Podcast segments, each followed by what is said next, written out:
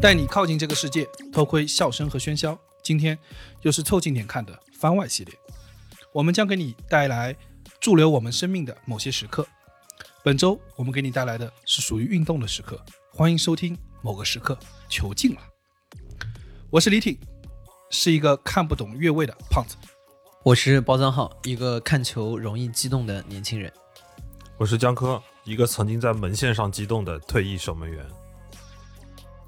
你们可以在小宇宙、QQ 音乐、微信公众号关注、订阅、凑近点看，这样你就不会错过我们的任何更新。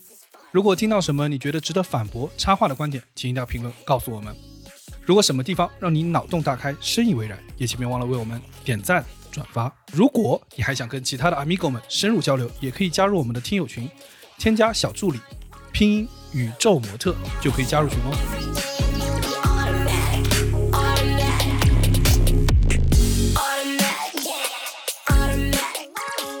我们做了这么多期节目，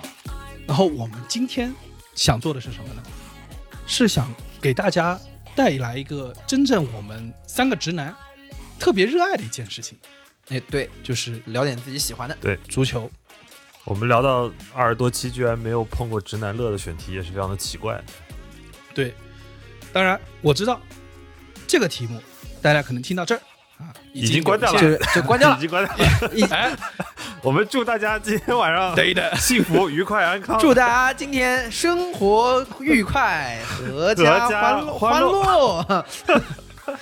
好，那 就结束谁了。能啊？今天的节目到此结束。 我们三个人里面，我是个不怎么看足球、踢足球的人，就基本主上要是扮演那个球， 对，这听起来中国足球有希望。球进了。但是我对足球呢还是有一些记忆的，嗯就是我最明显的记忆啊，就是那年世界杯，我和包江浩一起看看球，深夜看球。一四那年年，世界杯是哪零14一年四四年啊，啊，对，你也得很佩服李挺啊。就是我说实话，李挺他其实不算一个非常深入的足球迷，呃，就压根呃在因为门我外 对我跟江科是相对来说这块投入比较多的，但是就是那一年李挺这个凑热闹的热情依旧非常的强烈。我为什么那段时间住在李挺家？是因为李挺那段时间的确是重病之中， 自己行动不太方便啊他，自己也出不来。他自己行动不太方便， 啊我是去稍微照顾他一下的。结果呢，就是晚上我有一天好像这个有点发烧感冒，哇，晚上我就很早睡了，然后他自己爬到客厅，然后拍了拍我 说：“看球啊，看球 啊。”我说：“你都这样了，妈的！”哎呦，他说：“我可以看，我可以扒半着看。夜半夜有个球滚到你身 边，说看球。但是我有一个事啊，就是，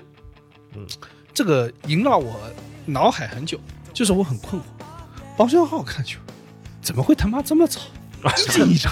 那就是你在旁边，哎呦呦呦呦，录了录了这么吓得吓人倒灌，你知道吗？”很领导，很领导怪。录了这么多期节目，你应该意识到答案已经在节目里 了。没没没没，我跟你说，你没见过他看球，就是真的是包江浩刚才说的，就是按江浙的这个方言来说，喊你倒挂， 什么东西、啊，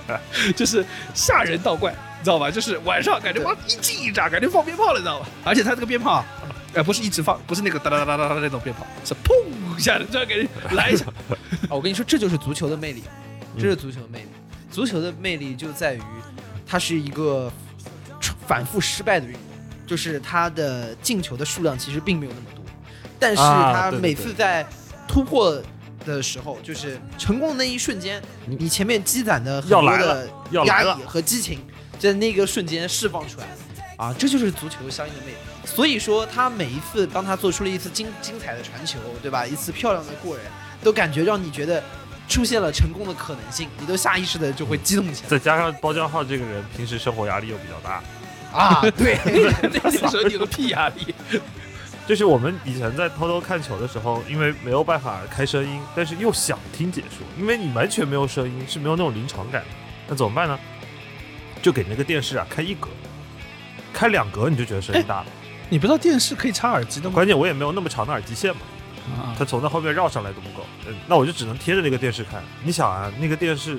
四五十寸的大电视，我一个初中、初中、瞎了高中生，看五分钟就花了。 那又不你就好感觉是在现场看，是吧？然后对这个这时候清晰度没那么高，这已经不是在现场看了，我已经是在边线上看了。我对，是然后本就人是站在边线上看，你是这个要扭头的，这个球到左边到右边，你是 会一个对一个反击打过来，你头要扭一 下的。 所以就是养成了一个也算是好习惯吧，跟小包比那就是传统美德了。就是我看球的时候是能沉得住气的，啊就全所有的情绪都可以靠脚趾头， ，peaceful watching，对，就你所有的情绪是可以靠脚趾头输出出去的，就是脚趾猛抓地板， 在地上一抠紧，对，就这种。绅士没出。江科看完一场球，妈地上地砖碎两块，我 靠！ 一个默扣剧出演 员，一个三室你知道两吗厅，我跟你说。 你们看球看这么踢，你们踢球吗？那可不贴。啊呃，江科，你踢什么位置啊？哎，这就说了。我作为这个台的主播之一，我在踢球这件事上也是贯彻了我们台的一个精神主旨。 我是踢守门的， 不，等一下，你你你这个有问题。守门是用踢吗？守门不应该说我是打守门的，什么之类的。 当然是用踢不的。，我选择守门的原因其实是为了摸鱼，所以也没打算踢， 也没打算打，不是你踢球不是没好摸鱼。自己选的事情吗？因为你想啊，你想他踢主球要是啊，去混一下那个当天的矿泉水喝。对，啊第一个你 能上去混混，第二，球队一般轻易不换守门员的，就只要你还靠谱啊，啊，一般大家不是不爱去做守门员吗？那当然不换了，那没有人要做。对，你不换嘛，那你有人主动请缨，那还不求之不得。第三，一场下来跑动的距离可能也就那么几十米，可不是吗？我以前是踢前锋的嘛，就是踢前锋的时候我就觉得很累，尤其踢大场，你冲个两趟以后啊，我体力其实也不算特别好，一般踢个十几二十分钟到半场的时候，体力体力槽已经空了，那就但是你又个不能逻辑主推动说你踢不动，对。但是你要是踢守门的时不候，过我操，有一说一，就是一个好的守门员，在我们在学校这个学生时代踢球的时候，那真的是就是爹，那是非常非常牛逼的存在。哎，好的守门员在学生时代怎么定义？哎，我跟你们说啊，学生时代不是一个好的守门员，一个愿意当守门员的守门员，他啊，哎已经是、对， 已经可以当干爹 了。对。 然后学生时代其实对于守门员没有像我们在平时电视里看的那么高级，只有一个嗯判断，嗯、你敢不敢下地，会不会下哦地？对，你会不会 下那地，那那身上不会脏吗？无所谓。我跟你说，其实你只要会下地，你知道那个动作，你掌握了以后，其实不会痛的，脏无所谓啊。那小孩子不都是一身脏？足球有时候啊，人造草也还好了，其 实。啊，一个人造草还好，第二个就是我们以前的校服，不知道为什么硬的跟你妈防弹服似的，就在沙地上下地都不会破的。这第一个，你愿不愿意下地？嗯第，二个，这是你李挺刚才说的，不怕脏。嗯，这两个可事不情是其实是互相呼应的，你第一不怕脏，第二不怕疼，你就能下地。这下你就是爹爹，哎，我以前看过学校里他们踢球的人，他们踢，我觉得那些门将都按耐不住啊。哎，就是因为大家都不愿意当门将，今感觉今天可能是那个黑白配，然后输了，你知道去当门将。对我们小时候踢场的时候，门将其实是一个惩罚机制的嗯有一个规矩嘛，小包你应该知道的，丢一个去当门将。啊，或者进一个去当门将，就基本上就跟换下去，但是又不好意思让你换下去，因为把你换下去，我们就少一个人了。然后你就当会儿门将。哎，当会儿门将或者这样。所但是以呢说，你，看我经常看到他们那种按耐不住的门将，就就过来会儿说，哎，这个队怎么没有没有守门员 呢？就坐在前面 跑上去的，大家也没穿球服，你认不出谁是守门 员，门你知道吗门？将在禁区要球，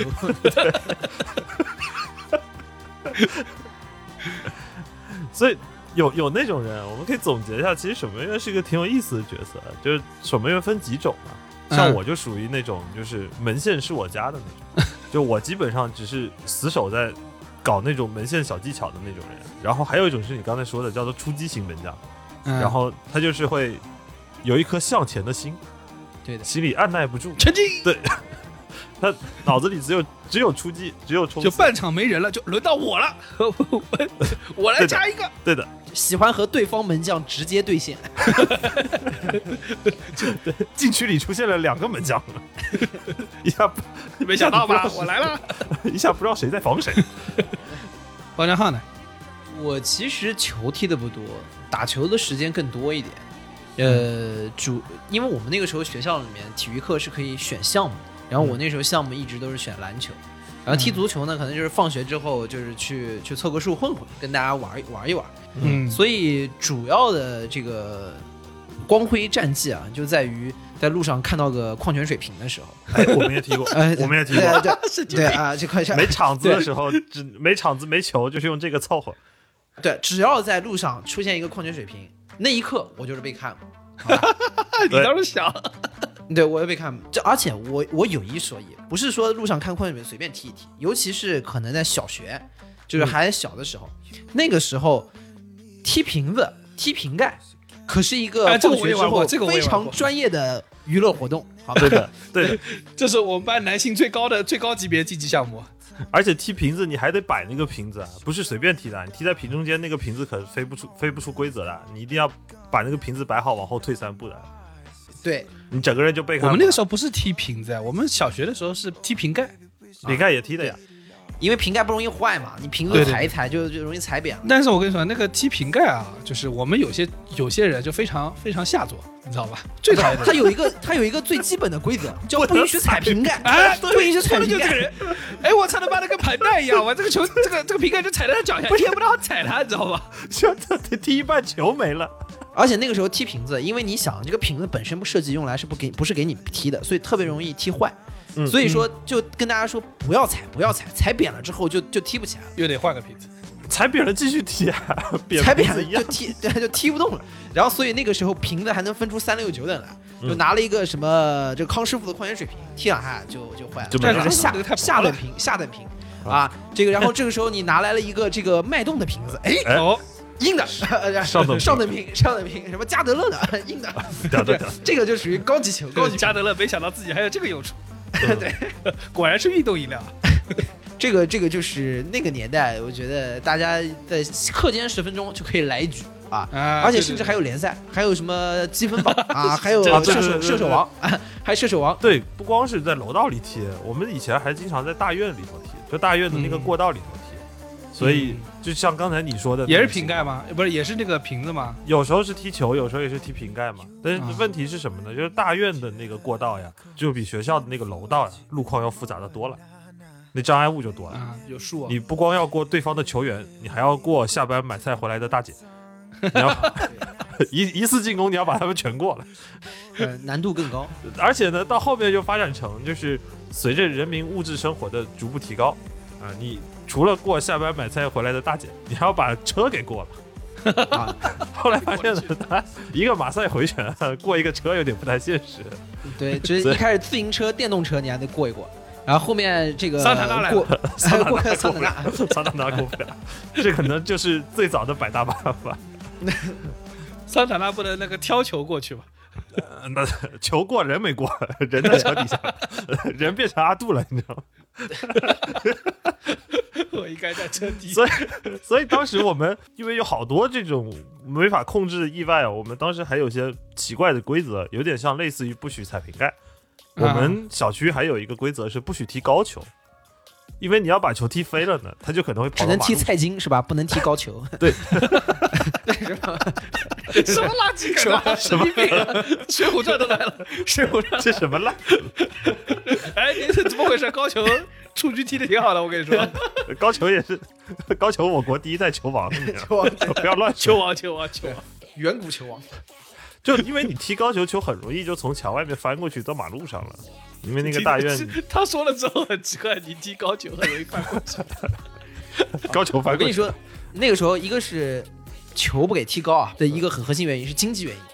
呃，这对个，经济成本是很高的。亏第一，本你容易把这个球给踢没了，嗯 这球给踢没了。然后第二，球一踢高了，那个小时候脚法控制哪有那么精准？嗯还真以为是被看过，就容易踢着东西啊，。对，啊球没有了，成本是固定的，踢到东西这个成本是不这是确定浮动的。的，是不动的。 ，variable，以前捡球的时候，人啊不小心摔了、磕了、碰了，那就更，那这个成本就更高了。但是刚就说到，就是小包说到足球是一个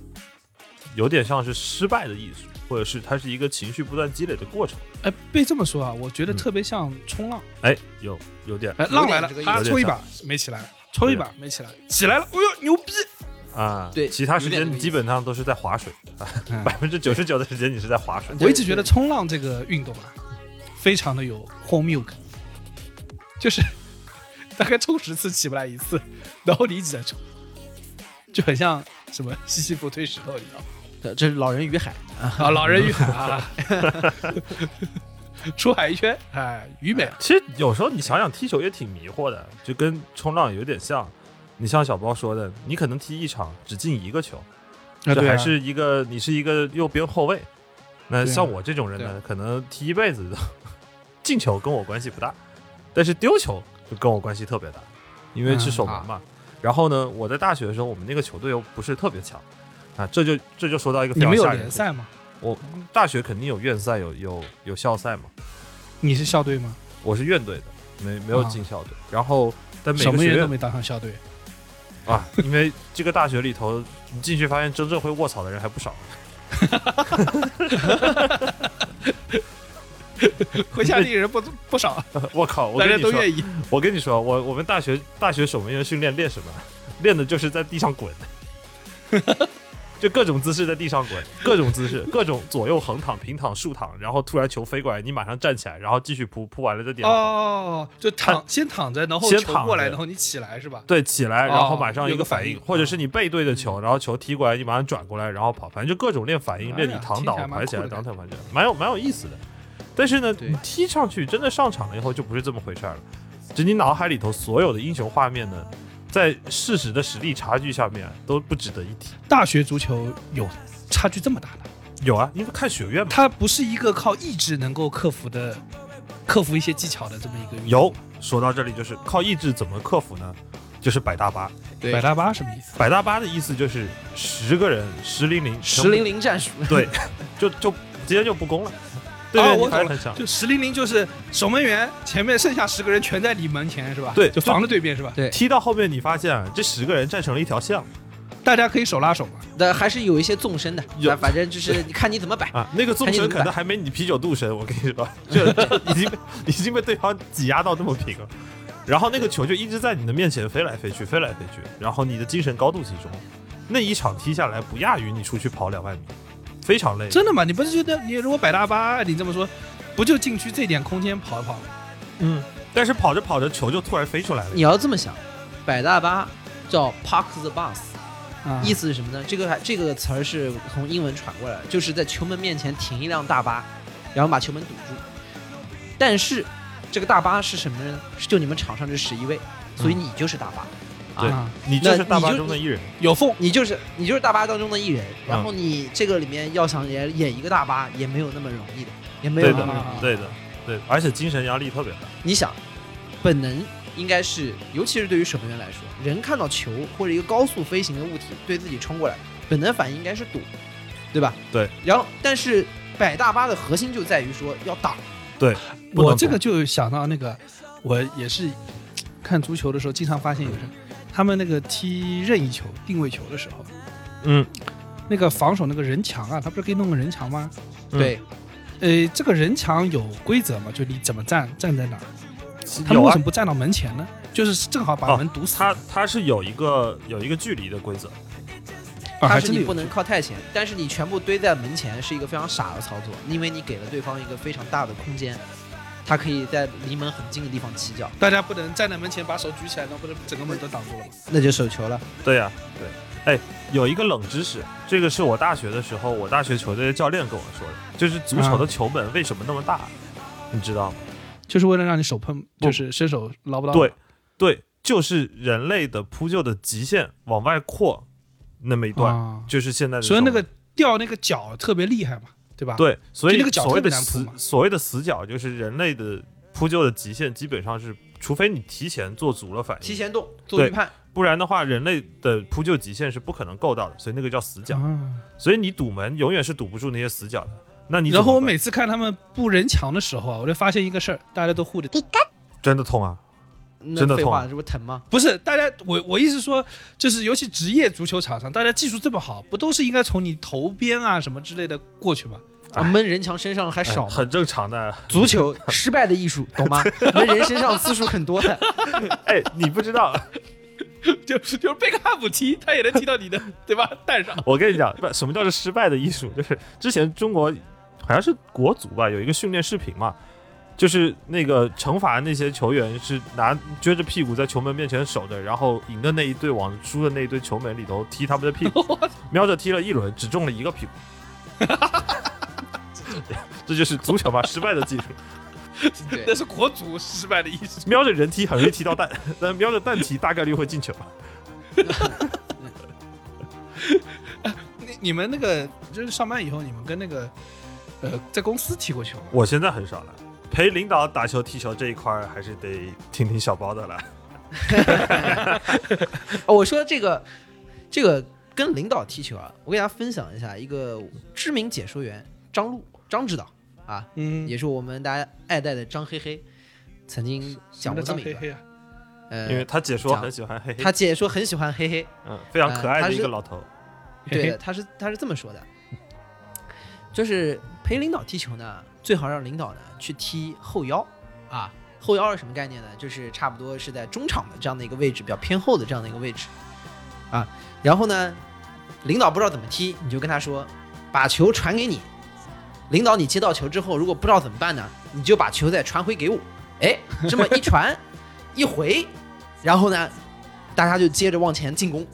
然后呢，之后球进了之后，你就可以去跟领导说：“哎领导，你看还是您组织的好， 嘿嘿，哎，这个球还是您组织好，高明 对，哎，高明，对吧？第一，你看这么踢，领导呢也不用跑，对吧？领导年纪大，那跑得呼哧带喘的，跟小年轻也拼不过啊，你就站在那原地。然后第二呢，啊让领导就感觉，哎，他就站在中心，大家都把球传给他，然后他再把球传回给大家就，梳梳理出去。啊啊，有一个在当中是核心的感觉，啊，有一让他个是个什核么心的感觉，就是安坐军帐啊，运筹帷幄。对啊，啊运筹帷幄对啊，然后就而且还有很有这个参与感。张璐知道啊，毕竟是老江湖，嗯还是 懂的啊，还是懂的。关于怎么陪领导打篮球，我这边买个彩蛋，我们下次讲打篮球的时候再说， 这有一些我个人的经验。我这额外问一个，就是包家浩，你是不是曼联球迷啊？好像是对吧，啊，我是对我是曼联球迷，你是张科这只国米只粉曼联吗？是那种对我一般是这样啊，就是曼联球迷大概率在国家队里面，当然我们大家都是中国队球迷啊。嗯除此之外的话，可能一般曼联球迷也会是英格兰队的球迷，爱屋对及会带一个国家队的，因为球迷呃曼联球员当中有大量的是英格兰国脚。对，嗯那因为他是个英超球队，所以说你一般来说在是曼联球迷的同时，也会是本英格兰。呃那江科是什么球迷啊？我是国米国际米兰的球迷。那你是意大利队吗？哎，这还真不是。嗯，你看我们这个名字，国际米兰。英特是吧？你是南极队的吧？我这我印象特别深， 有一阵子国米离谱到好像首发一个人一个意大利人都没有啊，我跟大家解啊解释一下为什么我说他是南极的，因为啊那，因为个现在国米的主掌的老板老板，哎，是江苏苏宁。啊，对，对，但我我我倒不怎么看国家队，就我对国家队这件事情心还是比较就是哎中国队球迷，那你那你世界杯看个啥？我看比利时，就是我因为啊那也是近两年看，那也近两对，年看的。因为这跟我玩足球经理有关系，就是好像啊一零年前后的时候，就比利时出了一大堆的我们所谓的比较好妖人，妖人，妖人就是啊潜力非常非常高的那个小朋友。我玩，因为我玩足球经理，所以我可能比他们红的时间更早的了解到这帮人，所以我当时就开始非常关注比利时。正常来说，我不知道国家队是不是这样，但是像那个足球队是不是是有那种死敌的，有啊呀、对吧？比如说有曼联是应该是啊曼曼城吧，曼联、曼联、曼曼城其利实物浦最大的死敌是利物浦。对，他有一些球队会有自己的球迷的群体属性。打个比方，嗯像曼联和曼城当中，曼城就更偏曼彻斯特的一些本地居民为主。对对吧？因为曼联可能就是发迹的更早，它的这个相对来说可能就中产阶级，然后再加上全世界就是各种粉他的，曼城就蓝蓝领一些。啊，嗯，但是所以说，你看、呃有一个很著名的乐队绿洲，啊，嗯绿洲就是曼彻斯特出来的乐队，他们就是死忠的曼城球迷。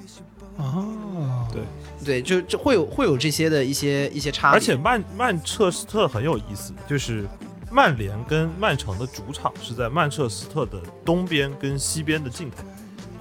就曼、啊曼彻斯特有一条地铁线，应该是火车线吧，我也不太清楚它他们怎么定义的。就是它的火车线的东端的尽头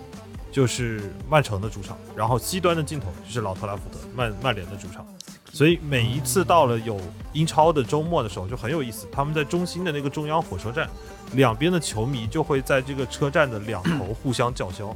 因为正好一个往东走，一个往西走。啊，那这就有点像是什嗯么？就像那个，就北京有两个球队，然后两边的球迷，国安的主场在门头沟，在西边，然后还有一个球队的主场在通州，在东边，然后两队的球迷啊就在天安门的地铁站那边互相的叫嚣，叫嚣完了以后各自上车往两边走。对你这其实你像中超，就给大家举个例子，上海有两支球队，哎上海也是上港和上海申花。上海申花就是老上海人的球队，你看嗯上海本地人都是说哇，你是上港球迷，上港球迷能是上海人吗？吧啊，对，就会就会就会这种老申花球迷就是上海上港呢是新进的，对吧？对因今为年上港足球下是上上上对那个徐根宝最早带的那个根宝足球学校嘛，对那一波人然亲后信带带起来的一批小孩带，起来啊他们是在崇明岛的，就根宝足球学校在崇明那岛。不能是上海人。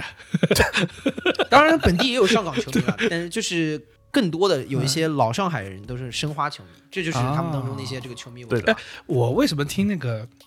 就是每年，呃，什么遇到世界杯、欧洲杯的时候，我老听这么一个话，就是英格兰被称为欧洲的中国队。我想说哇，啊，不是，因为对啊是这样的，在我心中，英格兰就是这个词，你看，这他你看，他还不屑于跟苏格兰、什么威尔士合到一起去，对吧？他是英格兰队，就觉得这个队啊很厉害。啊，他好像感觉就是在名气上，感觉就是感觉是巴西啊、德国啊、英格兰，你看就合在一起，就觉得他特别厉害。那他怎么就轮着叫欧洲的中国队？因为梗 多，因为更多什么意嗯思？你觉着他厉害，但是好像又没有听过他有啥荣誉，首先是这这啊样，时候就出现了梗。英格兰呢，这属于也是祖上阔过。你们一九六几年拿了个世界杯， 对啊吧，没是有，啊后面就没有了。呃，有没有？然后，然后是这样，我跟你说，什么他们不，一九六几年到现在不是七十年了吗？嗯没有的。而且他又称之为是现代足球的发源地，起源对这件事情跟中国其实是有梗的。对就出我们局是了中国蹴蹴鞠嘛鞠，古代足球的发 源地。然后现代足球发源地就是英国，嗯那就英格兰。然后在这个里面，但是发迹了这么多年，也就拿了一次世界杯。其实最狠最狠的是什么呢？嗯英国的媒体啊非常厉害，这些小报记者都很厉害。嗯所以说每一次一旦到世界杯的时候，这个造势都特别的强。那然后给大家每一年的感觉都是啊，今年稳了，今年这稳了把稳了，呃这把稳了，这把稳今了。年今年要操作起来，对，肯肯肯定可以，啊对吧？肯定可以嗯。然后一一定是捧的越狠，摔的越凶，摔的时候这些媒体踩的也越凶，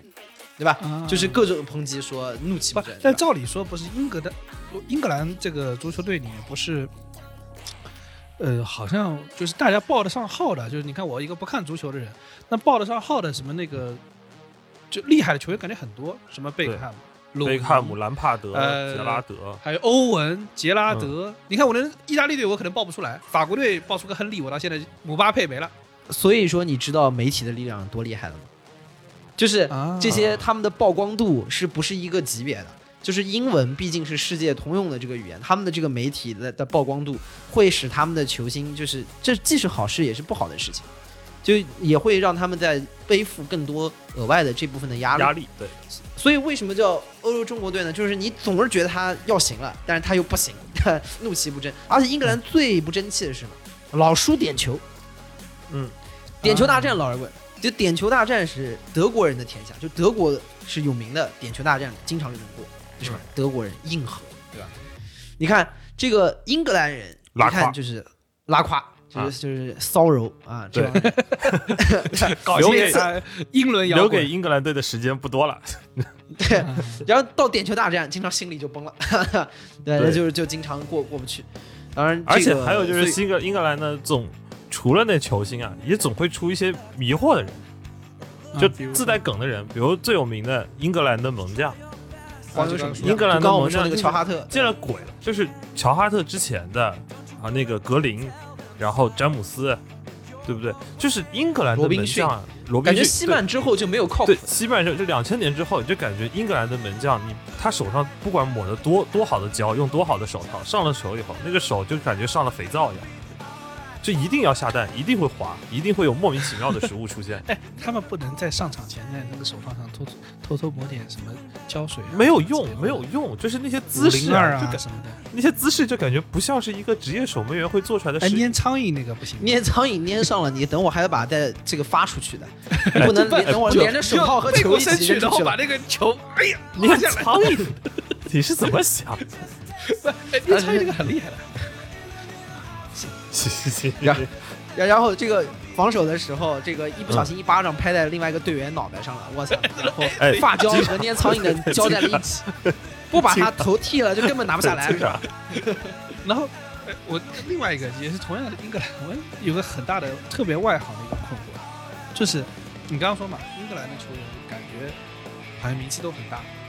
名气最大的应该是贝克汉姆，吧？对啊啊，这是他他是进过国家队吧？他是国家队当然当然是进当过然英格兰队队长他已经是一代英格兰的旗帜了。啊！就贝克汉姆其实是我的偶像，我觉得小时候的偶就像是你偶像小时候的偶像，就是你要啊，因为他是曼联的嘛，也是对吧对嗯，他是曼联出来的九二班嘛，就是你要非问我说你追过什么星或者什么，我非要说就是贝克汉姆。那那我我这问题就问来了，呃，假设贝克汉姆长得不帅，他他也能是今天这个地位吗？就从他的名声的地位上，他可能没有今天这么高，但是坦白说，以他的本身的实力，其实他也是一个能够在历史上排得上号的一个右边前卫。贝克汉姆这个事儿其实挺有意思，可以给大家展开讲一讲。正好，我觉得贝克汉姆是一个很好让大家去了解或者接触足球的一个人物。嗯全世界都知道贝克汉姆，贝克汉姆是一个具有时代性的这样的一个 icon。但是我们很多时候看到足球圈对贝克汉姆的评价，可能会觉得他是不是名气大于实力？从我个人来啊说，对啊，我的感觉就是啊，从我个人来说，贝克汉姆的硬实力也是摆在那里的。某嗯种程度上面，在竞技层面，他因为长得太帅，反而还拖累了他。对当然对于他个人的成功来说，长得帅是一个很重要的一个点，但是在竞技层面，甚至会某种程度拖累他。我简单来说，贝克汉姆的硬实力其实是摆在那儿的。贝克汉姆拿过一次金球的第二名，一次世界足球先生的第二那名。他为什么没拿上啊？这个我就要说，就是首先第一啊，在这个这两个奖项评选，一个是全世界的这个教练员来提名，一个是全世界的这个媒体来投票。我觉得两个不同的维度都验证了他在是某一个阶段，他是就算是第二吧，是全世界 top 二，对吧？全世界绝代双骄，那他就是另外一个人。那这个地位已经是很过瘾了啊，嗯在某一个时代作为全世界第二成功的足球运动员，我觉得已经很成功了。另外一个方面，我认为，个人认为，九九年那一年贝克汉姆没有拿到金球，我觉得就是被自己的，比如说颜值，还有其他的这个场外的一些事啊物大家所大耽家耽搁了，认为他的嗯觉得他是是有有花成拯就救嘛，啊，对，觉得你在不那一年的金球是里瓦尔多，是巴萨，当年在巴萨，当然瓦刀也很强，瓦刀那年在巴萨的夺冠路上面扮演了很重要的角色。但是大家要知道一个点，九九、年曼联是三冠王哎，嗯，是啊足总杯、英超还有这个欧冠三冠王。三冠王当年也是上演了经典的诺坎普奇迹，在那一场比赛当中，最后加时连扳两球，最后夺得那年的欧冠。这两球都是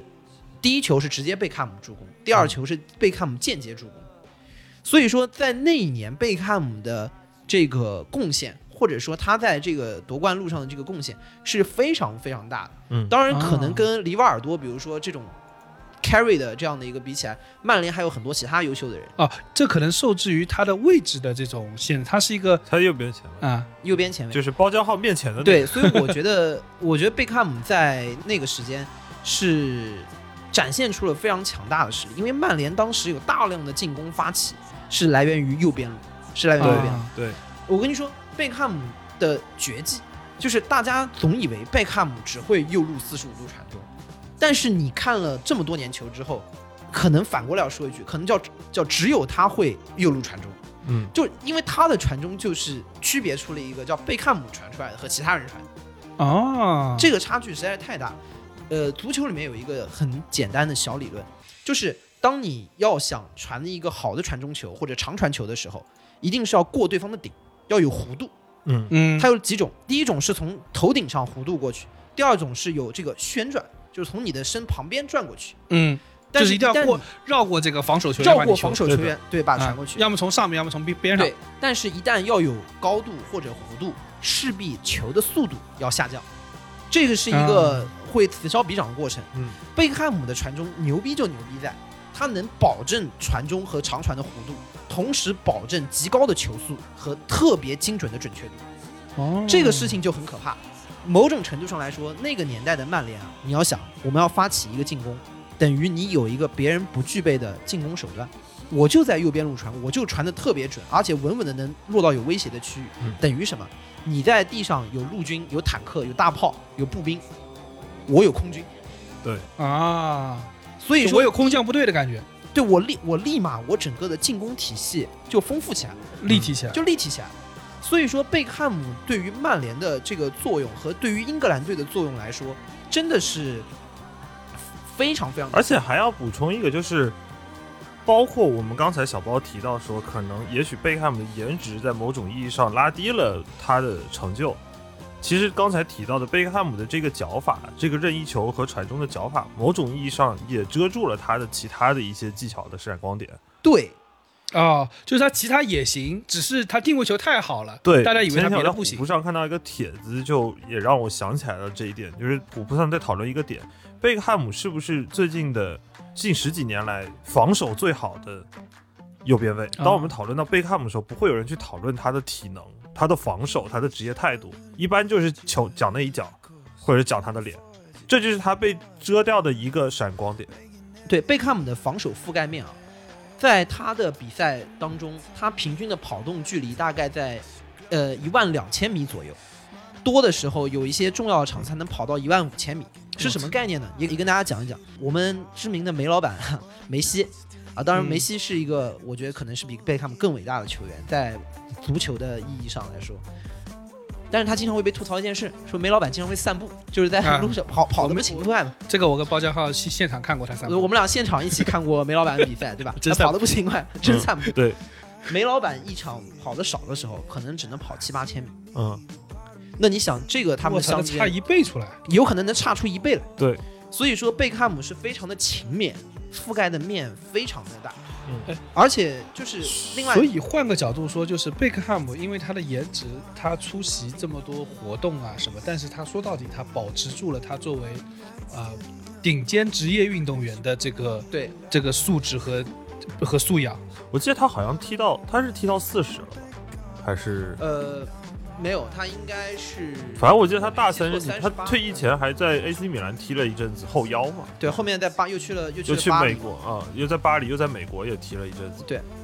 很多人在一开始知道贝克汉姆，首先他是九二班的一个很优秀的成员，然后之后的话，他的出名就是九大二放班光是什彩么，就是曼联在九九二二年出了一这批这的批青训青训的啊出了一批哦红小鬼，北电九十六级那种，哎，那种哦对意思对是对对吧对，对对对嗯对，对就是这种这种红小鬼嘛，就出了一批，嗯然后他当中是很优秀的一个代表，而且他大放异彩，或者说是让大家初登舞台的一个场景，就是他在一场在对温布尔登的比赛当中打进了一场中场的吊射，在他很年轻的时候，二十一岁的时候，嗯从中场直接吊射，从此打开自己的巨星之路。那个画面实在是太符合一个优质偶像，或者是实在是太符合大家对于一个天王巨星天才少年横空出世的那个、啊，，对，你想当时他庆祝的时候是双手张开，对。就在球场那就边有。种世界我来了，首先是所有人没想到他中场就起脚，然后掉进了，然后那是一场下午的比赛，贝克汉姆的庆祝是双手张开对着人群。这个时候下午的阳光照下来，那个时候贝克汉姆留的发型是那个时候叫英伦的一种叫学生头，就一头碎发，有点像现在就是这些，呃有点像王一博那个，就是两两边分开的那种。啊，啊然后他这种碎碎发的晃动，然后再加上他又长得的确是很帅，又帅又能打，嗯那一瞬间就让大家知道我来了，天才少年，这个英雄少年就应该从初次登场，对就此降临。 Beckham saw Sullivan off his line. Oh! That is absolutely phenomenal.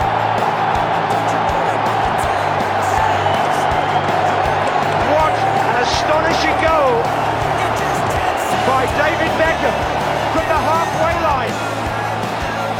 Sullivan couldn't get back.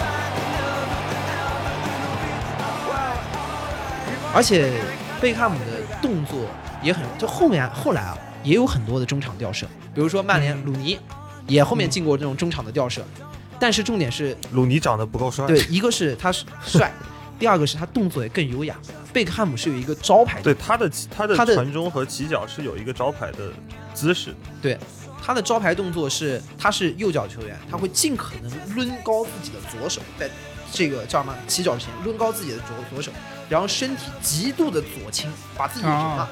拉拉开，跟一张弓一样，嗯就是拉到这个角度的最大，然后出脚。所以说他的这个整个的动作非常的舒展，就像一张打开的弓，叫弓开如秋月行天，箭去似流星落地，啪过去。嗯，这一下，就很难不让人觉得这个动作太优雅。包括我踢瓶子啊，也要学这个动作。 小时候踢瓶子之前，先要把左手尽可能的抡高， 然后也要学张这个开动作。大弓，一脚踢过去，然后隔壁那个旁边的老头儿被你，嗨，谁踢了裙子？，我跟你讲，这个姿势啊，我们小时候瞎学有一个问题，如果你那一脚踢空了，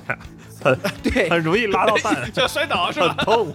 非 常对痛。，因为他他的那个身体非常极限，哦嗯张拉开到一个很大的一个角度。 你要是没踢完，没踢空了，没踢到，然后 很就痛，砰我就跟会倒你地。说，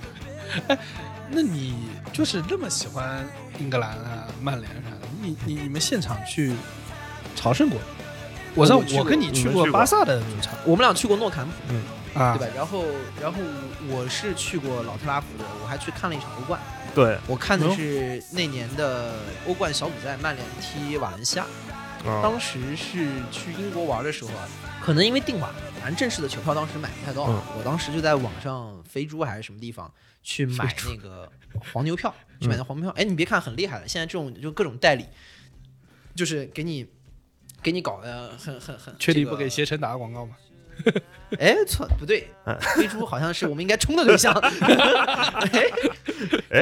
不管了，反正反正这段不说了反正就是用了啊，这段不说了啊毕。竟是靠他帮的忙买的票。不过，但是对但是买那个现场看球真的感觉不一样。我我没有去过老特拉福德看过球，但我去过老特拉福德。我去的时候是一个休赛日，然后呢，嗯老特拉福德它有一个它有一个参观的一个 tour，然后那个 tour 有一个环节我印象特别深，是工作人员会带着你去看老特拉福德的那些荣誉室啊，然后各个对，展览啊，然后 VIP 的 lounge 啊，然后会带你要去球场里头的时候，它有一个环节是让那一天登场对吧？一个登场，他会让那一天来报名参加这个 tour 的人站成两列，在球员通道站成两列，主队一列，客队一列，然后工作人员会放现场的欢呼声和入场的音乐，啊，让你感受一下这个要出对场的感觉。然后你们两队是有序的直接从足球通道进到球场里头。噔噔对噔，那时候的整个整个心态你确是定完这个全音一乐样不的。是什么那个运动会入场？啊，嗯不是，噔噔噔噔噔噔噔噔，那我可能就直接看原地踏噔步噔了。我噔噔 噔噔噔噔噔那我噔。可能直接有地下不了。 然后你进到老特拉福德，那个时候你就感觉哇，梦剧场。当然我是国米球梦迷，剧我不是曼联球迷，但是你还是有一种感觉，哇，梦剧场，这是第一反应，就是这就是我们朝圣的地方。然后第二反应是啊，好小，这其实不小，其实老特拉福德是是英格兰前几大的球队，我知道是这样子的，就是英国是有专业的足球场的，专业对足球场因为没有外面那一圈跑道，所以说它的内场和我们印象中的像什么鸟巢啊，然后那个各个嗯城市的体育中心啊，是会小一圈的，因为那个跑道没有了，你的看台离离球场中间会非常近。下面也没有一堆什么小卖部之类的东西，哎，所以你进去后就会有一个非常强烈的落差，就是第一啊，好神圣；第二啊，怎么这么小？我感觉我前面就是草。球场看球，其实气氛还是很不一样，尤其是我那次去老特拉福德朝圣啊，呃，最就初是抱就是抱着抱着必一定要去看，就是我死也要死在球场里面，来了以后不看我就等于白来了，嗯就就这种这种感觉去的。然后我就先买了这个黄金票嘛，然后他跟我说：“你把你你在曼彻斯特的住址给我。”他说：“我回头会把那个票寄给你。”啊，嚯我说那就给他。我以为就是这种寄货什么，哎，厉害了！我到那酒店，我说有没有包裹，他给我了一个信封。我那信封一打开，呵，里面是两张季卡，就是赛季、啊哦年赛季的年卡，就球队的年卡。特别然后呢，他应该是就是给我直接是把两个人的这个这个年卡里面买好票，然后借给我，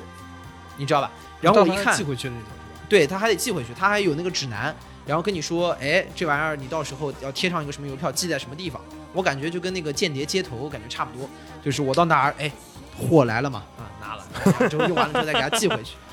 然后那个卡我一看，上面那俩名字根据我大概看一下的经验，我觉得应该是两个中东女性 的。哇天嗯哪，你真是间谍接头！ 对，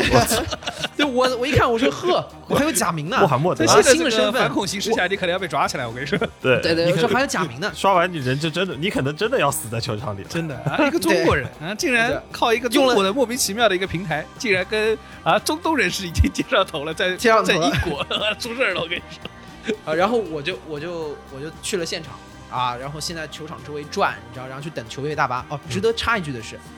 我是万万没想到那天我赌到被看了，啊？这真哇的真的，你在哪就儿是堵我的？在等等球迷大巴进场的时候，就那个进场通 道，然后发现呃贝克汉姆没赶上大巴，在后面跑，等等我，等等我。等等我啊，他没跟他没跟球队大巴一起来，然后就是我看大巴没来嘛，就在那儿刷刷手机啥的。突然人群就很躁动，我说怎么了怎么了怎么了？就看到有一个人穿着风衣走过去，他就是走那个后面通道进去嘛，然后哦，大家就开始喊他， 果然还是没赶上车，说还没赶上自己走路来的。对自己打车先来 了。前面人跑的比较快，然后到人多了，啊赶紧风衣是那个裤兜要插好，你知道吗？ 插好 的帅帅的进 去， 有人拍照要记得插带。对对对对，对对，然后我就后面就准备进场嘛，哎，这个时候抓马的地方就来了，我到那个场进口一刷，哎，通不过红灯，说你这卡是无效。我说我操，那不坏了，这不是阿拉伯中人，我果说然阿拉伯人就是坏的很 啊，中东人就是靠不住。我操，我赶快就给那个客服打电话，他说没事，我等会儿会找人联系你的。我说好，然后他说你在哪哪哪见我，然后我就跟我另外一个朋友就是韩博士，然后我们俩就就绕就 又是他又是他，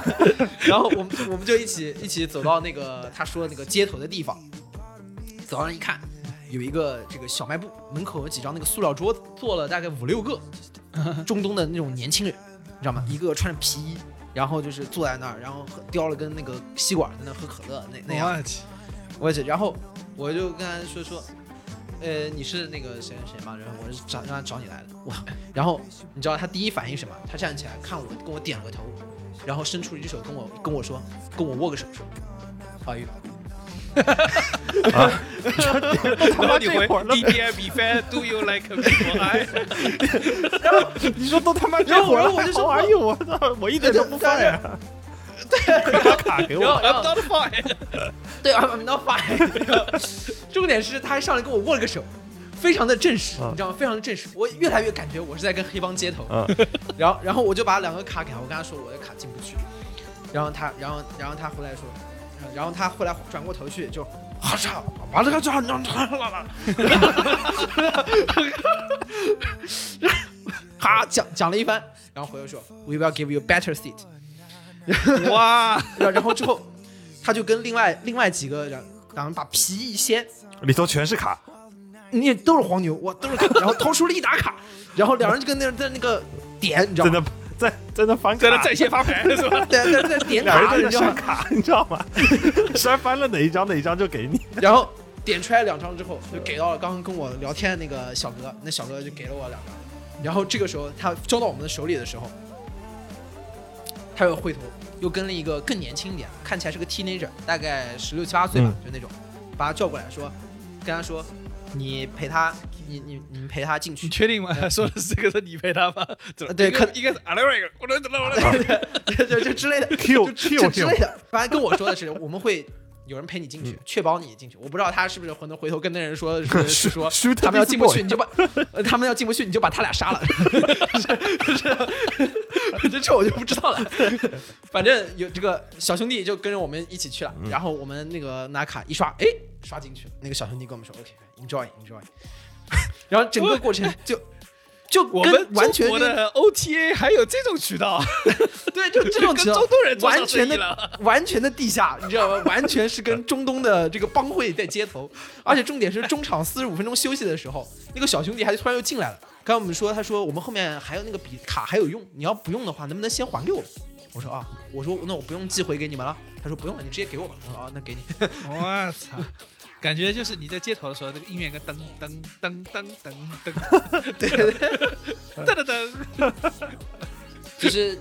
那个反正有一种那个街头交接货的那种对感觉，你知道吗？而且这个交货的过程当中还出现了事故，有内鬼 取消交易，然后然后完完这个很像谍战片，就是给你一个什么一个密码，然后让你进入某一个大楼，然后嗯你要放在什么 这个就是呃在这个球场里面安置一个炸弹，然后你你要进去的一瞬间发现我靠哦，cannot access，假的，假的假的，卡没有了，但是炸弹的对，表还然在后走马，上跟总部说， 再不进去可能人要被炸没了。然后没想到那个总部竟然是飞 猪，飞猪飞猪，我这进不去， 对我进不去。 然后飞猪我说马上让不要担中东心兄弟我来给你帮你安排两个中东小兄弟，对，重点是就是最后还有一个小兄弟陪你进去，这是我万万没想到，嗯，就是那个小兄弟等于就是紧了紧皮，然后就跟着我们一起就就进去了这。哎小弟应该也是想进就进，想出就出的那会儿。 对我很厉害，很厉害。然后进去看，我不得不说，就是现场看球的氛围，就大家有机会一定要去现场看看球，这个氛围是完全不一样的。就是你在整个的，除了那个现场感，因为我当时既然朝圣嘛，我买了非常前排的票，嗯，就是看到这个博格巴在我面前发发不表是什么，他给你安排发的，又不是你买的，啊，对他给我安排的更好。是的 我买的本身也是很前面的，我买的就是最下层看台中间的那个位置。然后呃，就是这个以外，然后还有就是大量的这种参与感、现场感、欢呼，嗯大家一起唱歌，包括那段时间是穆里尼奥之下的曼联是非常踢的非常无聊的足球，然后大家都很很很烦躁，所有人，我们有一个环节，所有人不满大家踢得太保守，因为穆里尼奥就喜欢摆大巴嘛，所有人拍着那个椅背在那喊 attack attack attack attack attack attack，哇，那个感觉就非常的、非 常的，现场说垃圾话是一个非常有意思的环节。啊为什么说要大家去看现场呢？呃，某种意义上也是因为之前那个范志毅不是，之前范志毅不是在吐槽大会上也说嘛，有本事你拖到场上让那八万人骂骂你，啊哦对对对对，对，哎，足球场是真的打，都是十万人、八万人，哇，是真的吓人，是那个那个话，那个那个骂人的话是真的吓人，而且你们两个应该是在江苏。看过江苏或者是杭州绿城的现场，你们也知道的。嗯我没看过，哎，对，我绿城还真我看过我绿城，我江苏，我老老江苏舜天球迷，我然后后面江苏苏宁我也看。就是我这边也给大家一个建议啊，就是有机会啊，还是走进咱们家乡或者是所在城市这个主队的球场去体验体验，因为你要去，比如欧洲朝圣，毕竟成本比较高，也不是每天都能去。第二，你也不太而且清楚申他办的们，也不，就是现场说的你也不见得，大家你也喊不的懂他见们得喊听得的懂口号。对，然后那个球迷文化也不太一样，但是你每走到你当地城市主队的那个球迷，你就能用家乡话骂人球迷文化了。啊，有什么你有什么区别？你就你就可以感感觉到，首先第一，就是作为在南京奥体中心主场，一定会出现的，就是要骂裁判啊，嗯这是任何竞技体育 的，就 NBA 也骂也也骂啊 referee sucks，、对吧？但南京就要骂出南京的特色，就是裁判呆逼，裁判 呆逼。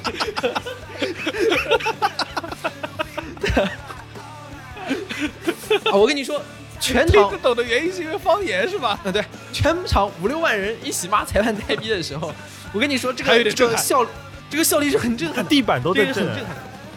对的，就是呃，现场的这个氛围，就是你一旦就是刚江科讲的， 我可以想出场到，现场全场一起喊拆饭带皮，我觉得还是蛮有震撼力的。对，首先你走到那个球场里面，你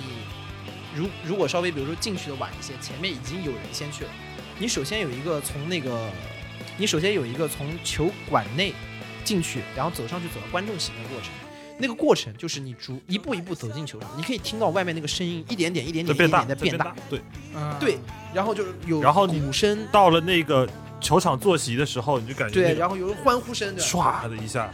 所有的声音在你耳边就直接展开来。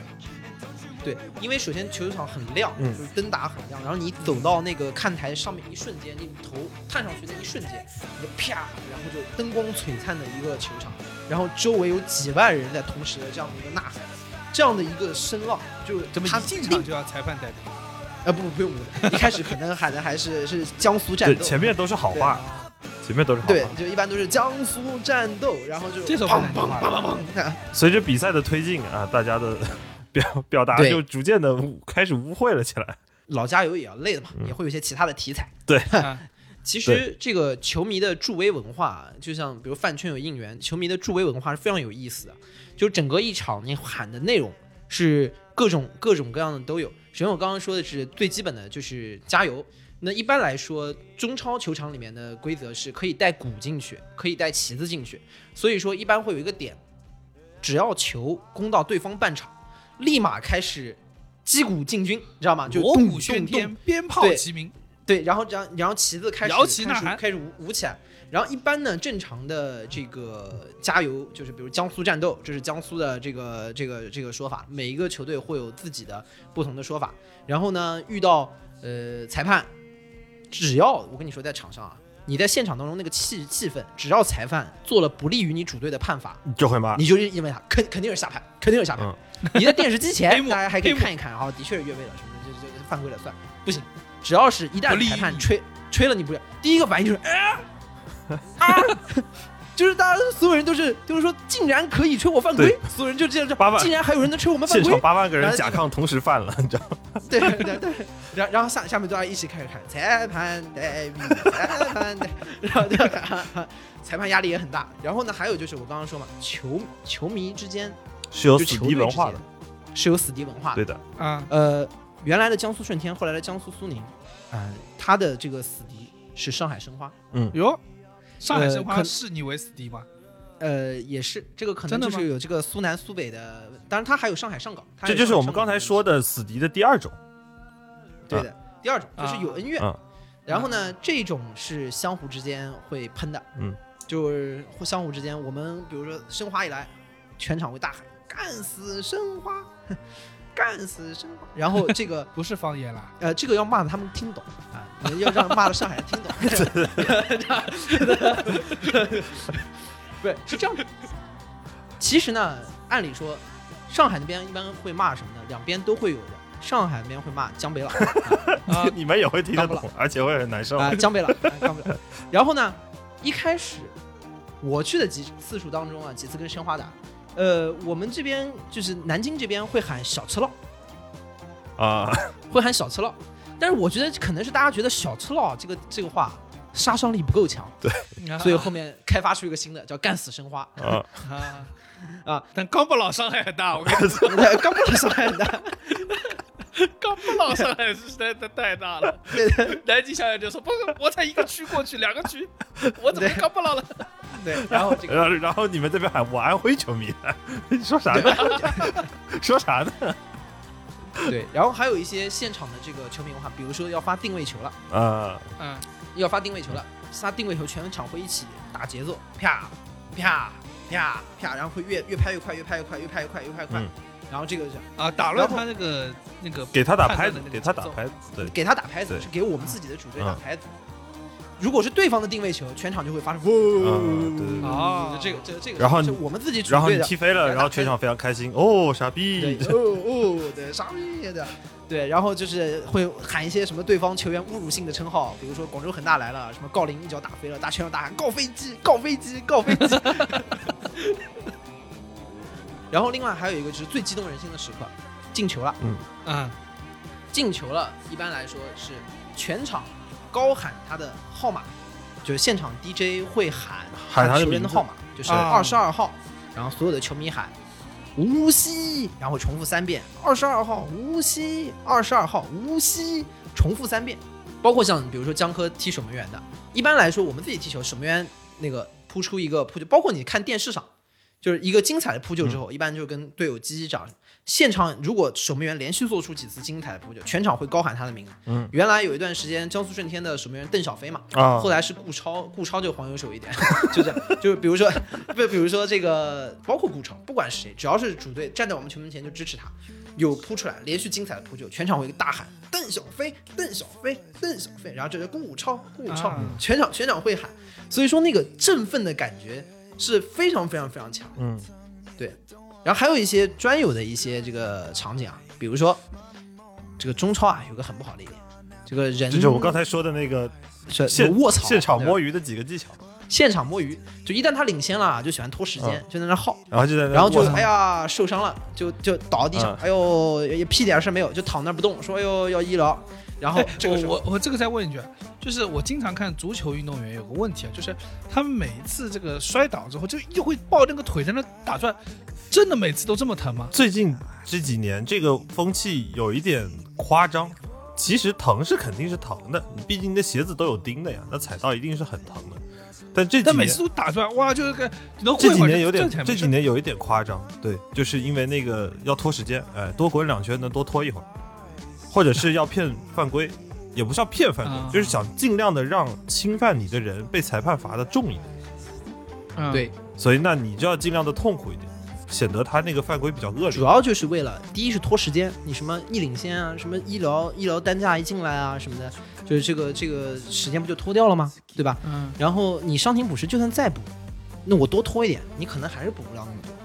嗯然后这，然后第二块就是说，希望能够争取能够判的重一点，这样。然后这个时候全场就会大喊：“滚出 去，滚出去，滚！”我们那一块，我们那喊就地掩 埋，就地掩埋。所以就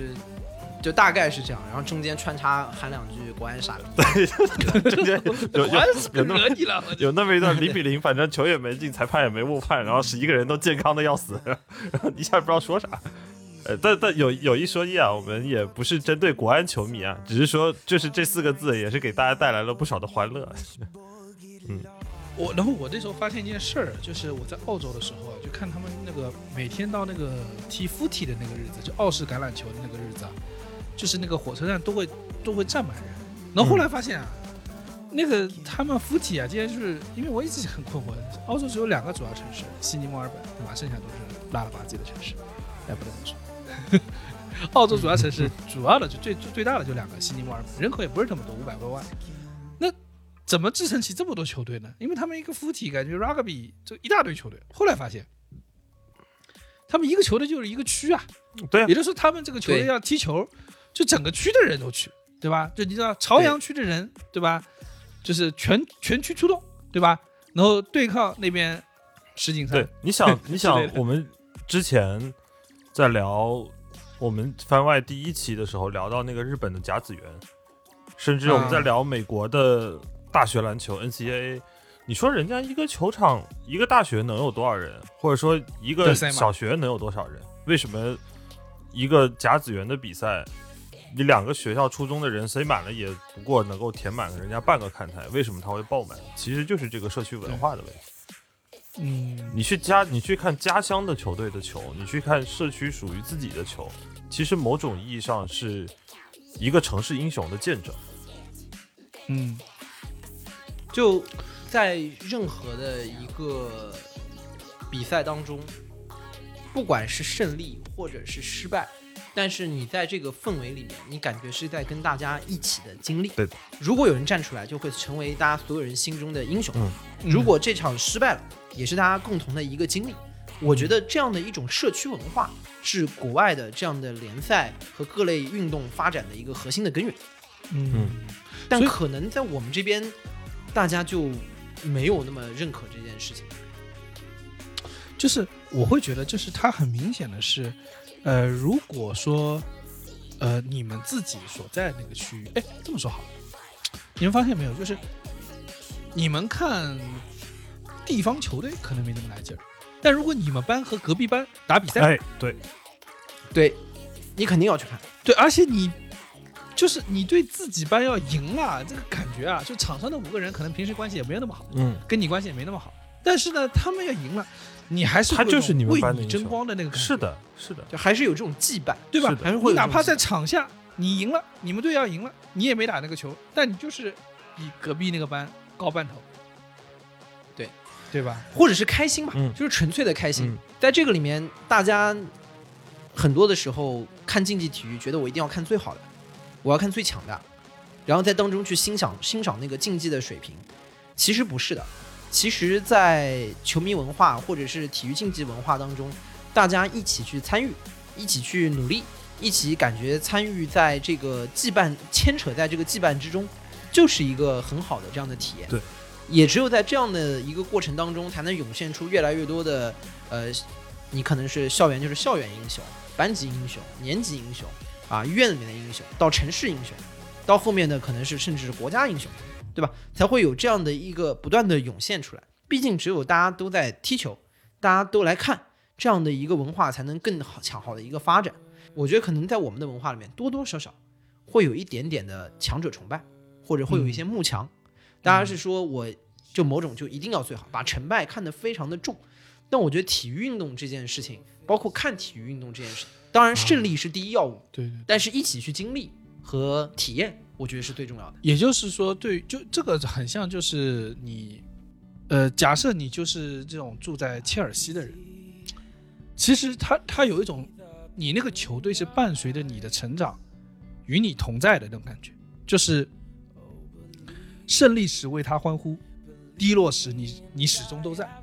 就是他们的票房可能会有一些起伏，但是你始终会有那个忠诚的支持哦是在那儿的。，是的，然后陪他熬过漫漫黑夜，嗯然，后迎来光明，你想那些对吧？国外，因为像英超的球队，大多历史都非常的悠久，有那么几十年的历史。那么它的球迷组成，经常你会看到的是三代、两代，或者是甚至三四代的人、都是这个球队的球迷。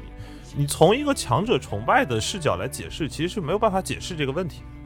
因为永远不会有一个球队的王朝会延续一代人甚至两代人。对，永远也不想对，但是为什么会出现他有一代人甚至两代人连续的一个球迷去追随？就是我们刚才说的这一点。其实我们小时候经常听，但是一直觉得很空的一个词叫做集体荣誉感，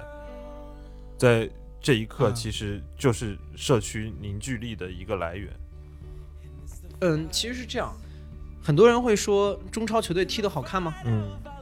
中国队踢得好吗？踢得这么烂，我为什么要支持他们？但其实回过头来看，我们这些男生，我们这些球球迷，大家好像都觉得我们是这个运动当中的一份子。但反过头来讲，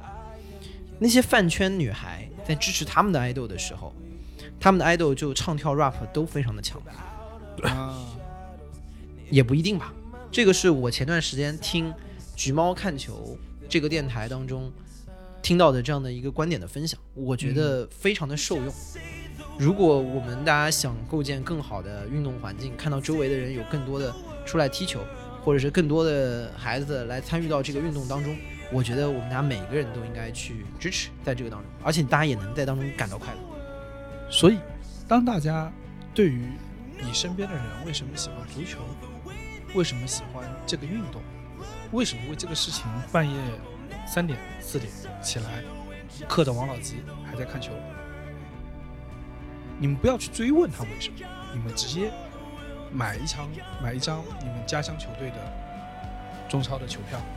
你去看。嗯，你会感你在现场的时候，你就会感同身受；你在现场的时候，就会知道为什么这个运动值得被热爱。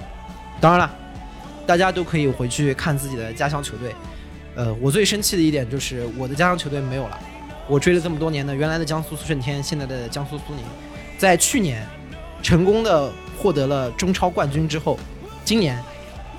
因为苏宁集团的原因宣布了解散。我觉得这也是我是我又们现喷的在一，个又出了一个塔， 这是抽一半，抽啊一我半，非常非常国米球迷，我觉得 如坐针毡。好吧，我现在只能说四个字。这是我非常非常生气的，非常非常生气的一个点。但是我们也可以看到，现在中国足球的环境是这样，但是我觉得它依然有它的魅力。我觉得大家还是不妨尽可能多的走进球场，去体验一把。 Look in my eyes, I will never desert you. And just say the words, just say the, just say the, take on the world, take on the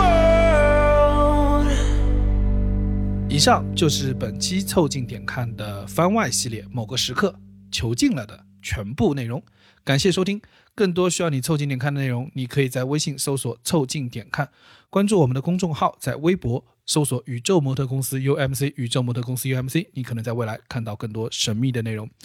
除了小宇宙，你在 QQ 音乐、网易云音乐、Apple Podcasts、Spotify、喜马拉雅搜索“凑近点看”，也都可以找到我们。欢迎你给我们留言投稿，当然我们也不一定采用。以上。